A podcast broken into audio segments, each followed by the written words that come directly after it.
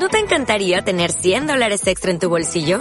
Haz que un experto bilingüe de TurboTax declare tus impuestos para el 31 de marzo y obtén 100 dólares de vuelta al instante.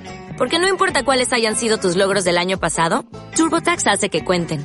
Obtén 100 dólares de vuelta y tus impuestos con 100% de precisión. Solo con Intuit TurboTax.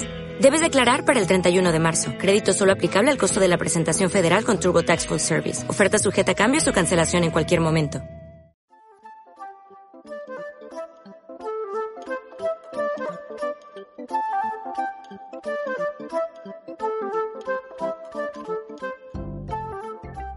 Ongi etorri al podcast de Lampa y Sarcho sobre interculturalidad.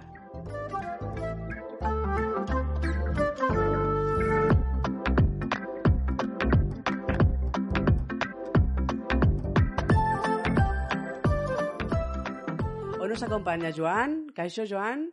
Kaiso, Bienvenido y muchísimas gracias por aceptar la invitación a participar en este podcast. pues de nada, muchas gracias a ti. Primero, ¿quieres presentarte un poco para que la audiencia te conozca? Pues sin más ni más. ¿eh? Me llamo Joan, soy cubano y llevo 12 años viviendo en el País Vasco específicamente, no he vivido en otro lugar. Y generalmente eh, en el Valle de Ayala, en su, en su mayoría, exceptuando ahora que estoy en Izarra.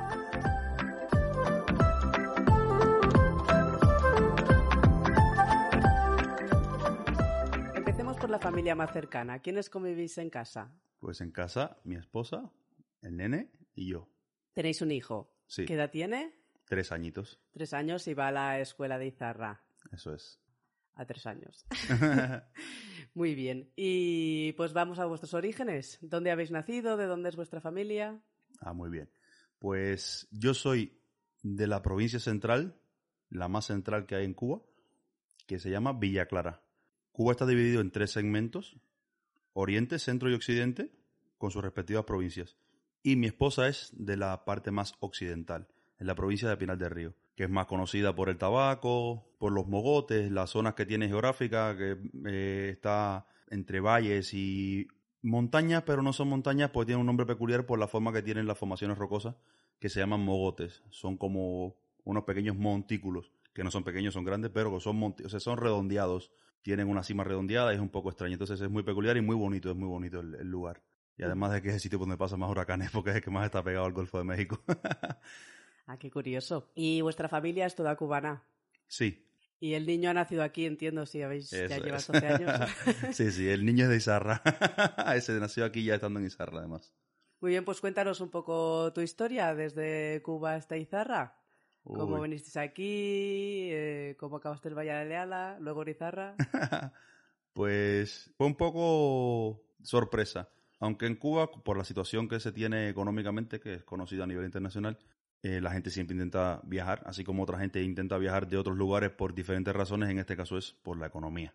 Eh, porque económicamente no tienes la posibilidad de obtener algo si tienes idea o intención de, o pretensiones de tener algo más. ¿no?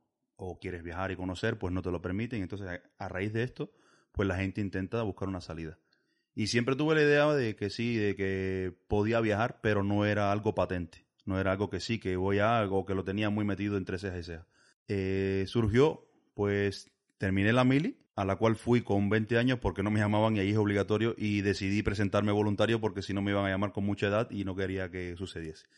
Y justo terminando la mili, como soy muy curioso, pues me quedé trabajando para lo militar, pero como civil en telecomunicaciones, precisamente, eh, porque me empecé a leer todos los libros de telecomunicaciones me lo aprendí todo. Entonces al final pues me dejaron pues como técnico, aunque no fuese, no tuviese la titulación.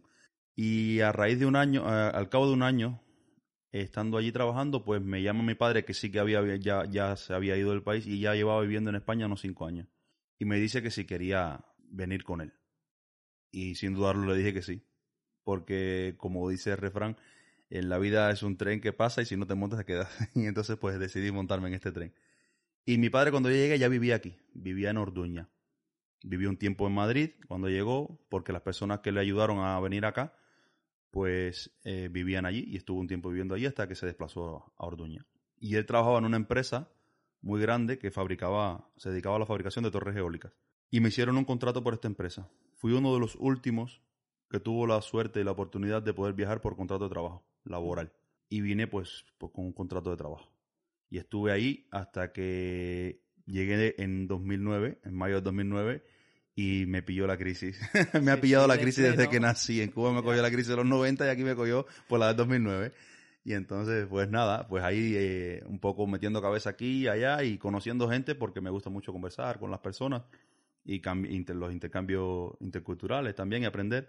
Gracias a unas amistades que estuve enseñándole a bailar salsa, que de hecho me querían pagar, pero le dije que no, que me parece que no es lo correcto cuando tienes algo que enseñar, a no ser que sea necesario poderlo enseñar, me parece que es bueno compartir y enseñar las cosas sin necesidad de pedir algo a cambio. Y les enseñaba pues gratuitamente. Luego con ello aprendí también a bailar danzas vacas.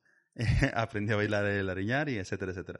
Y me ayudaron luego pues a encontrar casa porque pasamos una época un poco difícil y estuve viviendo en Oquendo, luego estuvimos viviendo en Yodio, luego estuvimos viviendo en Areta y luego pues ya me estabilicé un poco con el tema del trabajo, encontré un trabajo estable, eh, pude regular la economía del hogar y pudimos plantearnos pues comprarnos un, un pisito o una casita. Y la idea era comprar una casita en el campo o en tierra.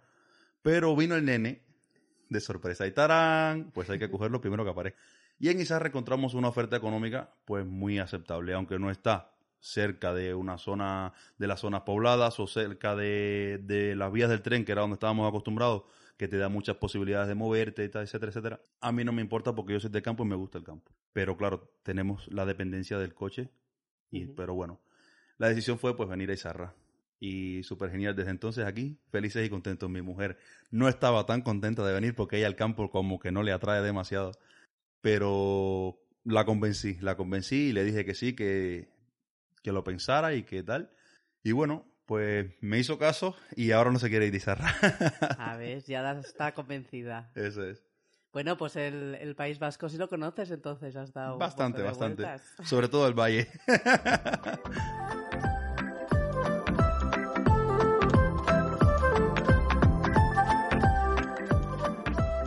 Explícanos un poco más sobre tu lugar de origen. Pues soy de Villa Clara. En Villa Clara es una provincia muy grande que tiene costa a ambos lados, pero yo soy del centro. O sea, la costa, la más cercana a mí, me quedaba más cerca por la provincia vecina, que es Cienfuegos, que me quedaba la playa como a unos 60 kilómetros, porque la otra pues me quedaba más lejos, me queda en Sagua Grande o hacia el norte, por eso es zona ya de costa, ahí no hay playas, porque es donde está la Sierra del Escambray. Es una de, las, de las grandes cordilleras que hay en, Cuba. Y es donde se siembra mayoritariamente el tabaco y el café. Pero el tabaco eh, se hace eh, en una combinación con el de Pinar del Río, porque el de Pinar del Río tiene la hoja para hacer la capa y el capote, que son las coberturas externas del tabaco, o el puro, vamos a para que se me entienda, los puros, tienen, tienen tres, tres, tres fases. Está el relleno, la tripa, luego está la capa y el capote. Y esta capa y el capote son los que le dan la visibilidad y son los que le dan la textura y eh, hasta cierto punto la posibilidad de venderlo al mercado, ¿no? Lo que le da la belleza. Entonces ahí eh, se siembra el tabaco, tapado, se, se, siembra totalmente en cobertura y se saca una hoja muy limpia, muy grande y que a los tabacaleros le encanta, además de que tiene un aroma excepcional. Y en la zona donde soy yo se utiliza más bien para la tripa o el resto que no se utiliza para los puros se utiliza para hacer eh, cigarrillos. Y el, del pueblo donde soy yo es un pueblo, pero es bastante grande, o sea, es un pueblo que en general, contando todo lo que es el municipio, tiene 157 mil habitantes. Eh, o sea que es bastante grande. pero, pero está dividido, porque el caso que hablo del municipio, contando todos los pueblecitos, es como hablar de Ocabusta y no es lo mismo que hablar de Izarra, ¿no? Hablamos de más amplio. Y el caso es que aquí eh, la economía eh, fundamental era la caña de azúcar y la fábrica de cigarro.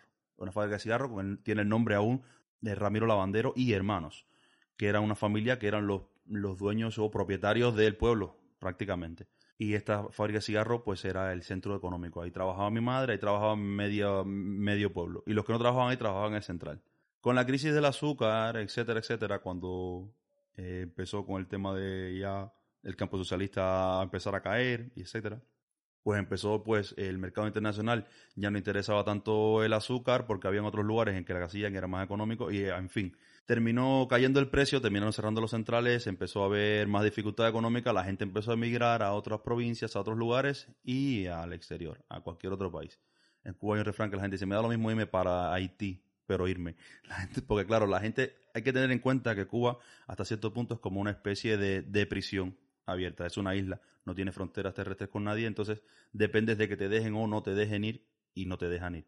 Eh, aunque hace unos años han hecho una especie de apertura eh, fantasma, en la cual te dicen que, te, que puedes viajar, pero las condiciones son extremas, o sea, tienes que tener un dinero que viviendo en Cuba, si no tienes fe, vamos a poner fe, en Cuba fe significa familiares en el extranjero, y ahí viene la fe, no es que tengas fe en otras cosas, no, sino familia en el extranjero que te pueda dar el dinero para tú poder viajar, es imposible. Tienes que tener muchísimo dinero en el banco, tienes que tener eh, cosas a tu nombre, como que ellos te dejan viajar, pero saben que vas a tener que regresar porque tienes algo que te arraigo, algo que te atrae, que te va a hacer volver.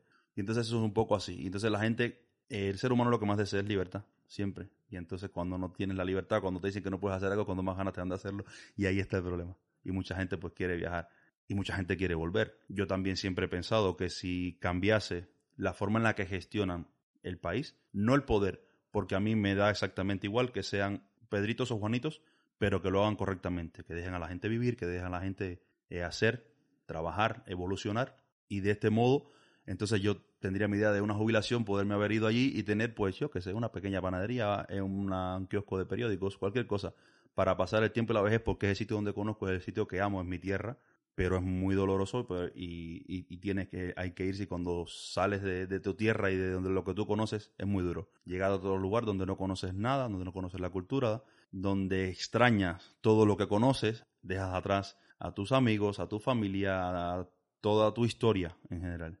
Y pues nada, no, no hay mucho más que comentar, no sé, no sé que se haga una pregunta específica.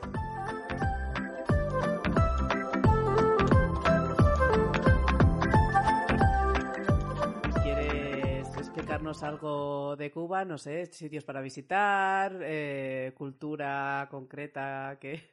Eh, cada vez que alguien me pregunta que quiere ir a Cuba y que quiere conocer Cuba, de verdad, yo siempre les respondo lo mismo.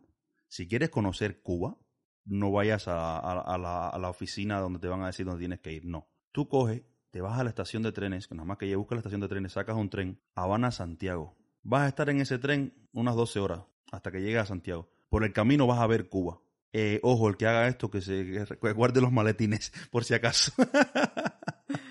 vas a conocer Cuba, vas a ver eh, un tren que lo mismo puede estar 10 horas de camino que puede estar 4 días. Vas a ver todas las provincias, porque el tren va muy despacito, prácticamente te puedes bajar, orinar y volver a subir al tren. Es un tren porque tiene unas vías muy antiguas y el tren va clock, clock, clock, clock, clock, clock, clock, clock. Entonces ahí ves todo, todo, todo Cuba cómo se va desenvolviendo y cómo está culturalmente dividido y económicamente dividido y en todas las paradas que hacen, como se te asoman por la ventanilla venderte las cosas con platos y vas a ver los acentos de la gente, cómo, cómo se comportan, cómo se hablan entre sí y la diversidad cultural.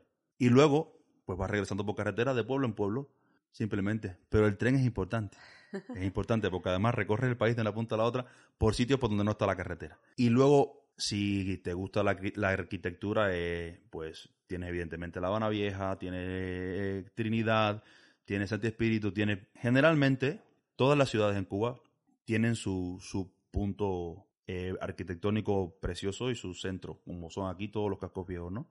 En Camagüey tiene sus peculiaridades, le llaman la ciudad de los tinajones, es enorme, Camagüey es precioso, con unas avenidas que te quedas alucinando, tiene un montón de rotondas y en toda la rotonda tiene los tinajones. Los tinajones son como las tinajas que se utilizaban aquí antiguamente para depositar el agua, para beber, que es pequeña, pero le llaman tinajones evidentemente por el volumen que tiene son, los hacen de barro y se hacen, son originales de allí porque en ese sitio es donde se extrae el barro de mejor, de mejor mm, calidad. Y entonces se le apoda así la ciudad de los tinajones. Es una ciudad preciosa para visitar, pero espectacular. Es uno de los sitios donde mejor se habla en Cuba, además, donde más se pronuncian todas las letras correctamente. Y, los camagüeyanos son muy, muy buena gente. Luego tiene Santi Espíritu, que le llaman la ciudad de los vitrales, porque está lleno de vitrales, porque ahí es donde se fabricaban originalmente los vitrales, y ese es hermoso. También con una entrada, eh, la entrada de Santi Espíritu, pasas por encima de un, de, un río que da nombre a, la ciudad, le llaman la ciudad del Yayabo, así se llama este río. Luego tienes Matanzas, eh, le, llaman creo que es la ciudad de los parques. en, cada, en cada ciudad tienes algo para ver hermoso y precioso, eh, monumental. Vas a ver la historia, como te la han contado, y, lo, y vas a ver en las ciudades lo que, es la, lo que fue la época colonial, las casas muy altas, con los tejados muy altos, eh, todas las casas juntas, los vitrales, las puertas altas, eh, incluso calles adoquinadas donde quedan aún. Es, es, precioso, es precioso. Si quieres ver la parte de Cuba que todo el mundo va, pero es como ir aquí a cualquier lugar turístico, pues vas a Varadero y vas a ver pues eso. Vas a ver una playa preciosa, desde mi punto de vista destruida gracias al turismo. La playa es monumental, hay 36 kilómetros de playa con una arena blanca, blanca, blanca, donde puedes meterte en el agua hasta 200 metros y el agua te da por la cintura, o sea, es prácticamente una, una, una piscina, con el agua tibia, pero que te metes ahí, cuando miras a la costa ves totalmente una línea de hoteles, aquello parece Nueva York. Entonces se ha encargado lo que se llama varadero, eh, si, si hacen alusión al nombre, porque los barcos varaban allí. Si había tormenta, había un mal tiempo, no, lo, no te dabas cuenta y terminabas varando, porque eh, tiene muy poca profundidad y encallando, para decirlo de una forma, ¿no? Al que no lo entienda lo de varar. Y de ahí el nombre varadero. Pues eso, luego tienes Santiago de Cuba con muchísima historia, que es la verdadera, la verdadera capital de Cuba, es Santiago de Cuba, que luego la pasaron a La Habana por temas económicos, porque está mejor localizado geográficamente, porque tiene un puerto interior muy grande, y etcétera, etcétera. Eh, es, es precioso para ver. Hay que ir y ver y estar con la gente y hablar con la gente y que la gente te dé sus vivencias para conocer Cuba. Y te va, vas a ir a los sitios más inesperados y te vas a encontrar lo más inesperado.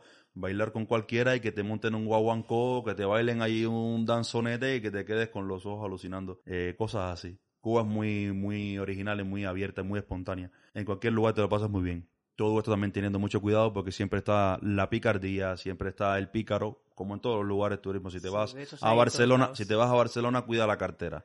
Eh, pues lo mismo. Así, pero sí, sí, es súper genial. Pues eso, evitar las oficinas de turismo y viajar por el campo. Si quieres conocer a la gente auténtica, los del campo. Sí, para sí, que conozcan. mezclarte con la Eso es, exactamente, mezclarte, conocer a la gente, escuchar las voces de los boyeros. Los boyeros son los que aran la tierra con bueyes, eso le llaman boyeros. Las zonas montañosas donde se siembra café tiene algo peculiar. Hay un baile en Cuba que data de la, del nombre que se le daba a cómo se molía originalmente el café, que aún se sigue haciendo en esos sitios del campo. Se llama pilón, se llama el baile del pilón. Este, el pilón es un, un tronco que le prenden fuego, lo agujerean, lo hacen hueco dentro y hacen como una especie de masa, de masa grande, de mazo de madera. Y cuando tú estás en el café, en las casas de campo, lo echan en, esta, en este pilón, en este eh, recipiente de madera y hace un sonido tuk, tuk, tuk, tuk, tuk, tuk. Ese sonido es el que hace el pilón. El primer tuk es el que da sobre el café. Y luego los otros dos sonidos son unos sonidos que hacen para mover el café, dando golpes en los laterales. ¿Se imaginan eso a las seis y media de la mañana, aclareciendo, levantando el sol por la mañana? Solamente soy el canto del sinsonte. Se ve salir el humo entre los árboles en las montañas y se oyen muchas casitas que están moliendo el café recién tostado. ¿Cómo hace? Es como estar escuchando la chalaparta. Igual, pero impresionante porque cada uno con su sonido. Es monumental. Y eso es el campo, esa es la historia, ¿verdad? Y tiene montaña. Y puedes hacer muchísimas rutas, puedes eh, hacer muchísimas cosas en Cuba. Pues eso. Y lo demás, pues lo que se conoce, que no es lo, lo real. Es como, ¿qué se conoce en España? Eh, el flamenco y los toros. Pero España es mucho más que eso. Eh, eh, de hecho, España es un compendio de muchísimas, muchísimas culturas, de muchos idiomas, de muchas lenguas, de muchísima gente, y eso no se conoce. Pues en Cuba igual, la gente que va a Cuba, ya todos sabemos. Bueno, sí, eso pasa en todos los países. Al final tienes las dos cosas que conoces, que se conoce todo el mundo del país y hasta que no vas y pues eso te mezclas con la gente, no, no notas el sabor de verdad. Eso es, hasta que no vas aquí a un pueblo y, y- y ves a los cercolares eh, entrenando y hablas con el, el señor que tiene que te habla castellano porque le obligaron a aprenderlo y te lo habla allí raspiñando un poco y te comenta cómo levantaban las chingas y cómo tiraban de los bueyes y cómo era la vida antiguamente aquí y ves lo auténtico que es la gente es cuando de verdad conoces, conoces el lugar. Lo demás es todo portada, nada más. Bueno, pues vienen muy, muchas, entran muchas ganas de, de visitar Cuba después de tu, de tu explicación.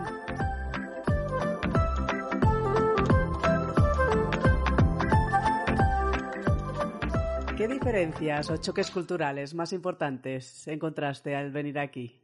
¿Algo que te llama la atención? Lo que más me ha llamado la atención culturalmente es el comportamiento de la sociedad con respecto a la cultura misma, a, a cómo se cuida la historia eh, y, y lo, que, lo que ha sido. El que todo el mundo se vista para fiestas, con la ropa típica Ujú. de ranchal, de, de lo que se vistan, ¿no? Con la ropa típica de cada un lugar, eh, me parece magnífico. Me parece algo que es lo que se tiene que hacer. Lo que, la, que la gente intente cuidar la cultura de su Exactamente. zona. Sí, sí. Cuanto más se cuide y más se conozca, mejor. Porque ya eh, hay una frase que dice, eh, el pueblo que no recuerda su historia está obligado a repetirla. Y hay cosas buenas y cosas malas. Evidentemente tenemos que recordar la historia para todo. Y en esto es muy importante porque estamos donde estamos gracias a, a- a los que han estado antes que nosotros. Y es muy bonito. Y es muy bonito escuchar la triquitiza y es muy bonito escuchar la- la- las canciones típicas. Y es muy bonito escuchar la gente hablando en euskera. Yo cuando voy a la zona de costa, que es donde más se habla en euskera, yo no hablo para oírles escuchar euskera. Muchas veces cuando me preguntan, yo le digo, traduce, porque no te he entendido ni papa. Y dice, concha, que pareces vasco. Tengo una apariencia, pues parezco vasco. Le dije, sí, pero no, no soy vasco. Le dije, no, no, disculpen, no, no se preocupen. Hablen en euskera porque es lo que tienen que hablar. Si yo voy a Alemania, la gente a, va a hablar en alemán. Por lo tanto, si yo estoy en Euskadi, la gente va a hablar en euskera y me gusta. Si algo me tiene que preguntar a mí, pues ya sabes que me lo tienes que decir en castellano y te lo responderé. Pero no me voy a sentir ofendido jamás de que hablen en euskera. Si, si lo intentasen imponer, o sea, me hablasen en euskera para que yo obligatoriamente tuviese que responder en euskera, quizás sí me molestaría. Pero no ha sido el caso. Eh, aquí me he sentido súper más que acogido. Aquí donde quiera que he ido me han extendido la mano. Me siento como en casa. Y como dice Serrat también, citando unos versos de un gran poeta, no me siento extranjero en ningún lugar. Donde haya lumbre y vino, tengo mi hogar. Muy bien. ¿Y dificultades de, a la hora de inmigrar a Euskadi? No, dificultades no tuve ninguna porque como vine eh, por un contrato de, de- ¿Ya de trabajo y a tu padre aquí? eso es, venía ya venida con, con todo legalizado. O sea, no vine por otra, por otra vía y me quedé, sino que ya venía ya con todos los papeles correctamente para, para quedarme aquí. Y estuve trabajando hasta que cerró la empresa y luego pues sí ya vinieron las dificultades porque todos conocemos la crisis que comenzó en el 2009 o que ya venía de antes, pero con la burbuja económica que explotó y se fue todo el garete. Y entonces, pues, no solo yo, pasó, lo ha pasado mal muchísima gente Claro. que aún todavía hoy en día se nota el, el choque de, de- de la dificultad de encontrar un trabajo con, con todas las de la ley. Sí que fue más dificultad por la crisis posteriormente que por el hecho de haber inmigrado a otro Exactamente, país. sí, sí. Ya como te digo, no, no, no estoy en un sitio donde, donde me sienta, donde me sienta extranjero, en absoluto. Y a- en- a lo eh, al contrario, cuando digo que soy cubano, la gente aún más me tiende la mano. O sea, siempre Euskadi con Cuba ha tenido muy buena relación y nos sentimos muy identificados. Así como cuando vas a Cuba y dices que eres vasco, la gente te tiende la mano y dice, hostia, hombre, vasco de Bilbao, pues, pues eso, eh, se siente muy, como pueblos hermanos, se sienten muy identificados con, con los unos con los otros. Claro, y eso te, te facilita las cosas también. Evidentemente, claro, no he tenido que cambiar de lenguaje, no he tenido que aprender nada, porque también culturalmente son muy, muy parecidos. En Cuba eh, ha habido muchísima migración vasca en su momento y hay muchas cosas que son de Cuba, pero que originalmente so- fueron hechas por vascos también. O sea, que al final nos quedó muchas cosas de allí. De hecho, normalmente eh, en Cuba a, los, a las cosas pequeñas se le llaman chiquitos. Ah, se han quedado cosas. Entre la basura, en Cuba no tiramos la basura, en Cuba botamos la basura. O sea, también utilizamos palabras. Hay muchas palabras en euskera que luego la aprende cuando llegas aquí. Dices, mira, ¿por qué decimos esto? ¿Por qué decimos aquello? Claro. Claro, todo viene de algún lado. Eso es, somos un compendio de, de- de culturas.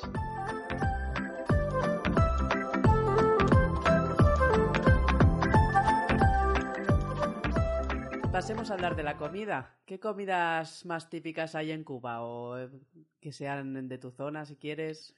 La comida eh, en Cuba, a raíz de que se eliminaron los aborígenes, la comida que queda original de Cuba es mayoritariamente la que nos de- la que nos dejaron los europeos, en este caso los, el- eh, los españoles, ¿no? Los que emigraron allá. Luego hay cosas que sí son típicas porque somos, caribeños, tenemos cosas que son que aquí no las hay, que ahora las se empiezan a ver, como puede ser, por ejemplo, los tamales, eh, arepas, yuca, aguacate. El aguacate hasta hace unos años eso aquí era desconocido para la mayoría sí, de las personas. ahora está por todos lados, pero no hace nada. Eso no es, la aguacate. forma en la que se preparan las cosas son muy propias de allí, como las alubias se prepara completamente diferente, o, o- o las lentejas o los garbanzos se hacen completamente diferente a como se hacen aquí. Completamente, no tiene nada que ver. Eh, la- el, el tamal y la arepa, que lo comentaba antes, son unos productos que se elaboran con maíz. Eh, también se elabora el atol y luego la harina de maíz.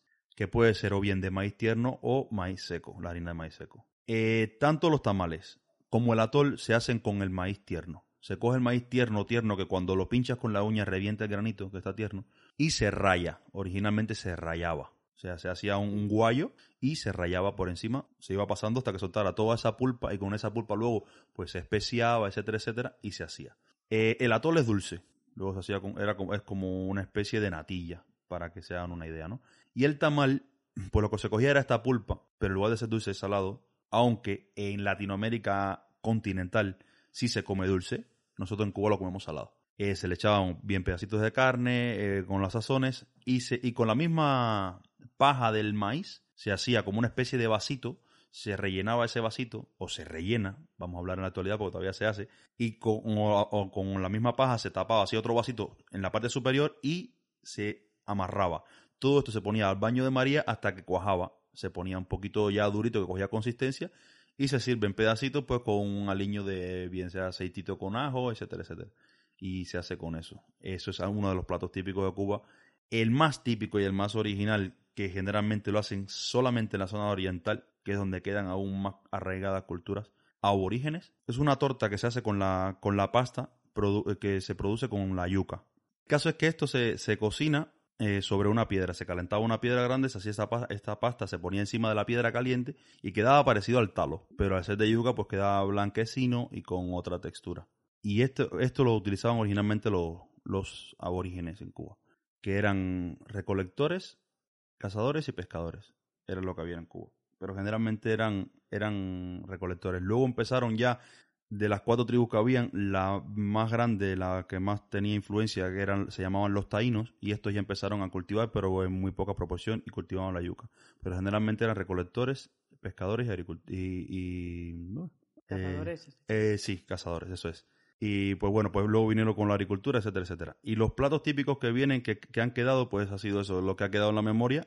Este plato, que si recuerdo el nombre lo diré, que ahora no me sale el nombre, y poco más. Generalmente hay otros platos que ya le llaman típicos, pero son elaboraciones que se han hecho con el tiempo, que se hace, eh, hay uno que le llaman el arroz con gris, o moros y cristianos también se le llama a nivel internacional, eh, dependiendo de con qué alubia se haga. Y se prepara con alubias y arroz. Se prepara la alubia, se, se hace, se ablanda la alubia, y cuando ya la alubia está blanda, se utiliza el, el caldo de la alubia con ese color para hacer el arroz, con lo cual queda el arroz con el color de la alubia y se le añade algo de alubia también y luego se le echan carnes, etcétera, etcétera. Y eso es uno de los platos típicos que queda eh, actualmente allí, que la gente lo utiliza para, para todas las festividades. Luego se hacen los tachinos o plátano puñetazo o patacones, dependiendo de qué lugar de Cuba estés, eh, que se coge el plátano macho, es un plátano que es grandote, aquí también ya se suele ver también en el supermercado, eh, un plátano muy grandote, se corta en trozos, se fríe un poquito y cuando empieza a coger color se saca, se aplasta, por eso se le llama plátano puñetazo pataco o tachino, porque se queda aplastadito como si fuera un chino, como si fuera un chino, aplastadito, ¿no? y luego se vuelve a freír hasta que quede la corteza crujiente y por dentro se queda blandito. Eh, y esto es generalmente lo que se utiliza. Luego el platanito frito, el platanito en tentación, que es el plátano maduro que se hace luego con azúcar y tal para que quede como dulcecito, que eso es luego para postre. También se hace con la yuca los buñuelos, que se hace una pasta parecida a la que se utiliza para hacer churros y se hace con forma de ocho los buñuelos y se fríen y luego se le echa con un almíbar por encima también. Y mucho más así. Puede que haya algo más, pero no, no, ahora no me viene a la mente tampoco. En Oriente tienen más, eh, más cosas típicas. Por ejemplo, cuando matan a un cerdo en Oriente le llaman el macho y lo utilizan generalmente, lo hacen eh, a, la, a la púa. Se coge el cerdo, lo abren en canal, no lo dividen, simplemente abierto en dos, pero no muy grande. Se rellena con el arroz con gris, se le mete una púa, se cose y se pone a asar. Con la púa se le va dando vuelta al palo, al palo, como todos lo habremos visto en los dibujos animados o en lo que sea, dándole vuelta al cerdito. Y la grasa que va soltando, pues lo va cogiendo el arroz ese de dentro y, bueno, tienen otra, otras peculiaridades. Y algún, algún que otro plato que yo lo he escuchado, pero no sé cómo se elabora porque no soy del oriente del país. Tengo amigos que sí y me lo han contado, pero no. Y en Oriente es donde queda más arraigada la cultura, la cultura tradicional. De hecho, la música tradicional, el son cubano que se conoce, eh, donde, se, donde más se utiliza, donde más se canta y donde más se ve, es en Oriente. Santiago de Cuba, en, Gran, en Guantánamo, en esas provincias, son como, quedan como más, eh, se han quedado como más detenidas en el tiempo. Y son las que han, se han mantenido vigías de, la, de la cultura, de lo, que, de lo que es realmente cubano. Luego se conoce la salsa bailable, que es también otra, eh, otra degeneración o transformación de la música que viene con raíces del son, eh, se hace con timba mezclado con, con changüí o con otras mezclas de ritmos musicales y pues se ha generado la salsa que suena diferente dependiendo de qué grupo musical la toque y dependiendo del origen de este grupo musical. Hay grupos musicales que llevan muchísimos años eh, en la escena musical tocando, tocando sus canciones de salsa, pero no suenan igual que las otras. ¿no? Por ejemplo, los Bam Bam no suenan igual que, que la que Habana de Primera o que los mm, iraquere o como otros, otros grupos que dependiendo de su origen, pues suenan diferentes.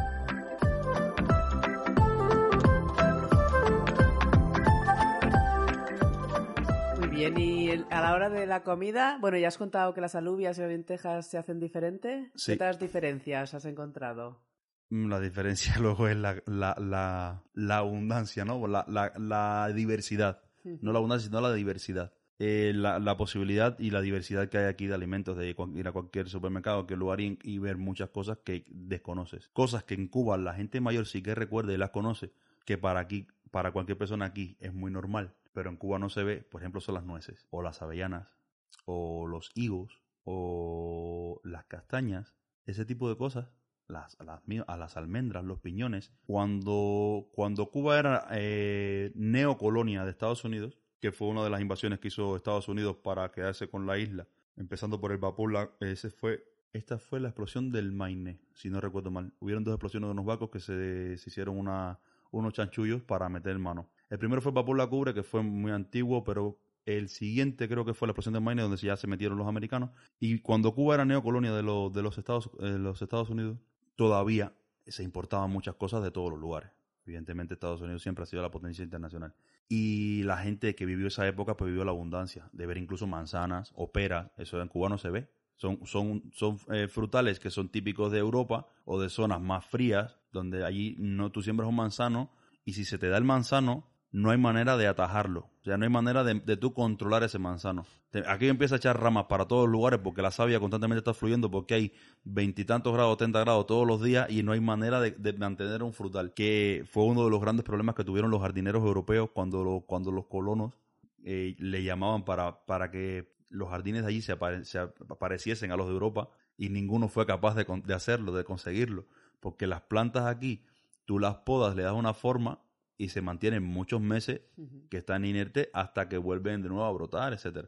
Pero allí paran, allí no paran de brotar. Entonces los jardineros se volvían Claro. locos. ¿Cómo puedo, ¿Cómo puedo controlar esto? Pues es igual. Entonces son cosas que allí no se ven. Y claro, esas cosas las ves aquí y eh, rememoras, rememoras lo que te, lo que me decían mis bisabuelos. Yo, yo conviví con mis bisabuelos hasta los 20 años. Y ellos me contaban.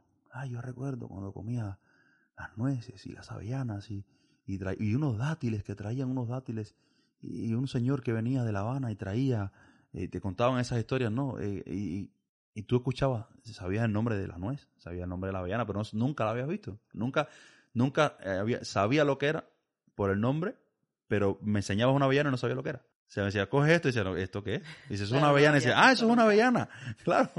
Y es como hablar de alguien que no lo conoces, pero tantas veces de repetir el nombre, pues te quedas con el nombre, pero cuando te enseñan y dices, ah, tú eres fulanito de tal, pues eso igual. Y claro, cuando llegas aquí y ves, ves estas cosas, eh, te acuerdas y, y incluso me, me costó, me costó aprender a comer los frutos secos. Porque tienen un sabor muy peculiar y es algo a lo que no estoy acostumbrado. Claro, si no lo- comido nunca hasta más mayor, Eso es, es, es, más difícil. eh, cuando lo pruebas es un poco raro. Las fresas, que es algo tan típico, o sea, tanta, hay muchas cosas, podría ser una lista enorme de cosas que, que, que, que las conoces o de verlas en los dibujos animados eh, y, y no, y no lo sabes. El brócoli, el brócoli, sí, el brócoli, ¿qué es eso? O sea, a- el- el- la coliflor, o sea, muchísimas cosas que son parecidas. Por ejemplo, aquí está la col, o el repollo que le llaman, que sí en Cuba sí la tenemos, pero la coliflor ni hablar, ni remotamente. Y, luego, luego la selga o las habas. o- Tú hablas de eso en Cuba, la gente dice, ¿el qué? No saben de lo que estás hablando. Y claro, ver esa diversidad eh, es un poco chocante. Todavía hay gente que lleva viviendo 20 años aquí y sigue comiendo como si estuviera en Cuba. sigue comiendo arroz, frijoles, huevos fritos. Porque cuando llevas tanto tiempo viviendo de una manera, te, te es muy difícil cambiar, te es muy difícil abrirte. a- y, y claro, eh, ahora eh, hemos invitado al, a mi suegro a que venga, a que venga a pasarse unos meses aquí, en Navidad, a ver si pasa las Navidades aquí, porque él vive en, en Estados Unidos, porque el hermano de mi mujer vive en Estados Unidos también. Y él, cuando les enseñamos la comida que hacemos aquí, le mandamos una foto. El otro día, por ejemplo, hizo una lasaña, una cosa así tan sencilla. ¿no? Y dice, ¿y eso qué cosa es? Y ya, yo quiero que me hagas eso cuando vaya, quiero probarlo. Y, y claro, esa, esa sorpresa, ¿no? De, de ver tantas cosas diferentes. Y hay gente que no se atreve a probarla, hay gente que no se atreve a cambiar, no se atreve a ir más allá. Y dice, no, no, yo me quedo con lo que conozco y se acabó. Y es así. Y es que la, la, la diversidad, la y supongo que a muchísima gente de muchísimas culturas le pasará igual. Es como si nos vamos a vivir a Asia. Veremos una, diversidad de, de productos que aquí ni nos la imaginamos. Y luego la forma de cocinar las cosas.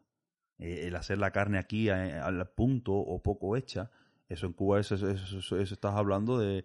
Tú le, le pones a alguien en la mesa en Cuba, una, un filete, un Sí, eso filete, lo un- una chuleta. Harold también, que era colombiano, en el podcast. Una también. chuleta al punto, no poco hecha, al punto que no sangre. Y brincan en la mesa, la cortas en dos y saltan y dicen, pon eso en la cazuela ahora mismo hasta que coja color. Porque eh, la costumbre eh, es hacerlo mucho, mucho la, la comida en general. Y esto, yo buscando la etimología de las cosas, me he dado cuenta que ha sido eh, a raíz de, de la forma en la que se cultivan, se cuidan y se manipulan los alimentos. ¿Qué sucede? Aquí ahora mismo hay muchas normas fitosanitarias para criar un cerdo, se hacen controles eh, regulares, viene un veterinario, te lo vacunan, te lo controlan, incluso cuando vas a matar, te le- incluso puedes hacerle pruebas en caso de que tú tengas algo raro, que el cerdo haya muerto. Y en estos países, generalmente, la mayoría de los países no pasa así. ¿Y qué pasa? ¿Tú cómo te aseguras de que has matado el cerdo que has criado en tu casa, que está comiendo lo que tú le estás echando, de que ese animal no esté contagiado y te pueda contagiar a ti con, con, con una duela del hígado o con cualquier otro alimento? Pues lo cocinas un montón. O sea, todo lo que esté ahí muere. Y listo. Y ya está. Entonces, ah, eso es exactamente. Y entonces así te aseguras de que, de que, lo- de que no quede, de que no pase nada.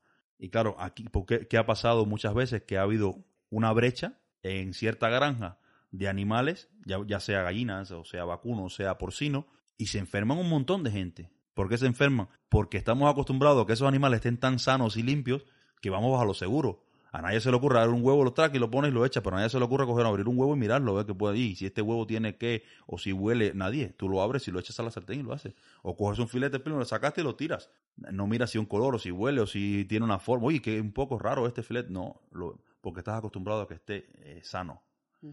Y ahí no. Eh, ahí vas a comprar al mercado y en el mercado tiene el señor puesto la banda de cerdo colgando y las moscas pululando por allí. Y los trozos de carne encima de la mesa, pues lo mismo.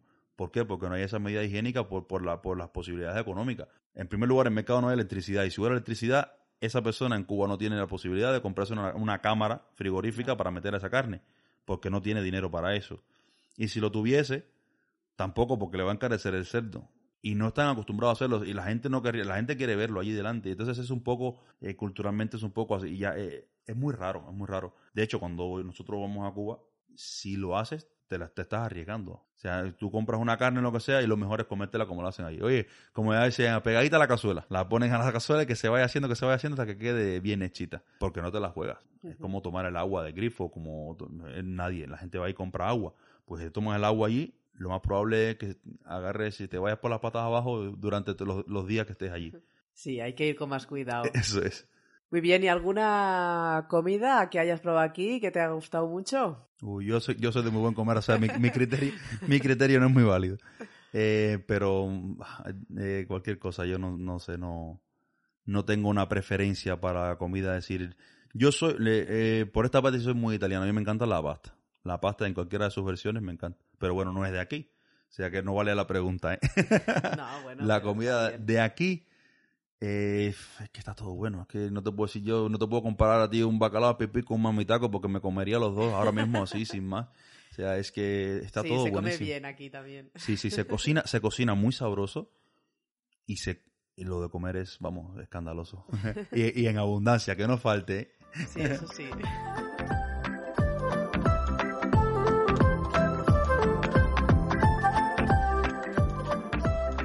Vale, pues seguimos con los idiomas. ¿Qué idiomas habláis en vuestra familia? Castellano. Castellano. Sí. En casa habláis castellano también. Eso es. Yo chapurreo un poco el inglés y el niño pues eh, se pone a escucharme y se pone a canturrear un poco, también a machacar diciendo que habla en inglés. Y es para reírse porque parece un gatito haciendo miam, miam, miam, miam, miam, miam, y no sabe lo que está diciendo porque dice que habla en inglés. O sea que en, en casa también hablamos inglés. bueno, poco a poco tiene que aprenderlo todo. ¿Y el euskera? ¿Tenéis, usáis el euskera? ¿Lo conocéis? No, en euskera lo que sí me he aprendido son los números eh, estuve trabajando en la hostelería y me aprendí los números, unos señores que vinieron allí, me aprendí los números y se me quedaron. Y los números sí que me lo, que me lo, me lo sé bien. Luego, me sé palabras sueltas, pero no podría hacer una frase. No, no, no, sabría unirte tres palabras. Aunque si hablan en euskera hay muchas cosas que sí comprendo, porque hay sufijos que sé que, que significan, o prefijos que también sé que significan, y más o menos pues voy uniendo hilos y me hago la idea de lo que están hablando, pero no, no soy capaz de, de, de hacer una oración en euskera, ni mucho menos. ¿El niño lo entiende ya de ir a la escuela y eso? Mm, sí, ya el, el, bad virus lo va controlando. bueno, por algo hay que empezar. No, no, y dice Agur, ojo, ¿eh? Claro, bueno, él ya se ha criado aquí. Sí, ayer eh, estamos dando un paseo y le mostré enfrente de casa, hay unas, unas pacas de, de alimentos de, de, vacas, ¿no? Y le, le han escrito Kaizo y, y, le dije, y le empezamos a decir las letras que eran, y le dije, Kaizo, y me dijo, papá, ¿qué es Kaizo? Y le dije, Kaizo es hola. Y dice, Kaizo, y entonces ya estoy ahí también pues dándole un poquito de ideas para que también diga Kaizo en lugar de hola. muy bien, muy bien. Eh, la inclusión en la comunidad. ¿Os habéis, os ha sido difícil? ¿Os sentís incluidos aquí en Izarra? Sí, sí, generalmente yo incluyo a todo el mundo. Pero eso está bien. Sí, sí, nunca, eh, somos muy abiertos y somos muy dinámicos. Entonces, eh, no espero a, ser incluido, simplemente me siento incluido y listo. O sea, que no, me, que no lo quiera ver así, pues ese lo pierde, que no se incluya, pero los demás están todos incluidos, no tengo problema con eso. Eso está muy bien. Vale, y seguimos con la religión. ¿Practicáis alguna religión en vuestra familia? No, ninguna. Eh, mi mujer es católica, pero creyente, pero no practicante. Y yo creo que hay algo, pero no le pongo nombre. Bueno, ¿y eso os ha influido de alguna manera a la hora de vivir aquí? Ay, no, en absoluto. ¿Qué va?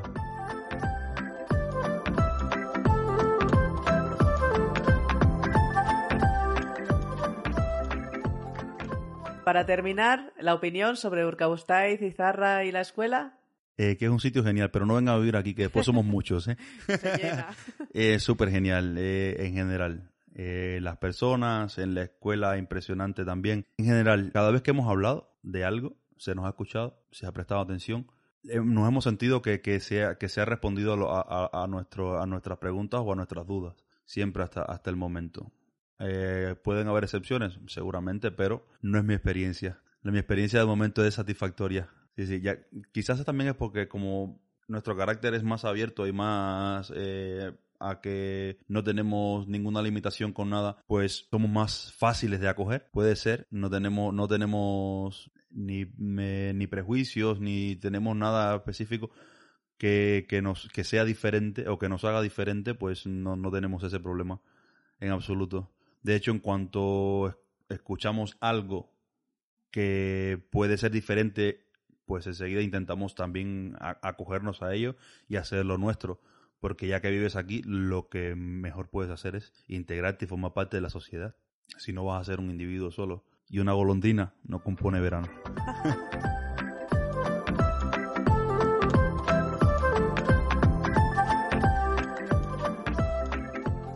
Es que ricasco, Joan. Eh, ha sido un placer tenerte aquí y conocer un poco más tu historia. Hoy lo dejamos aquí, pero os esperamos la semana que viene con otra entrevista. No os la perdáis.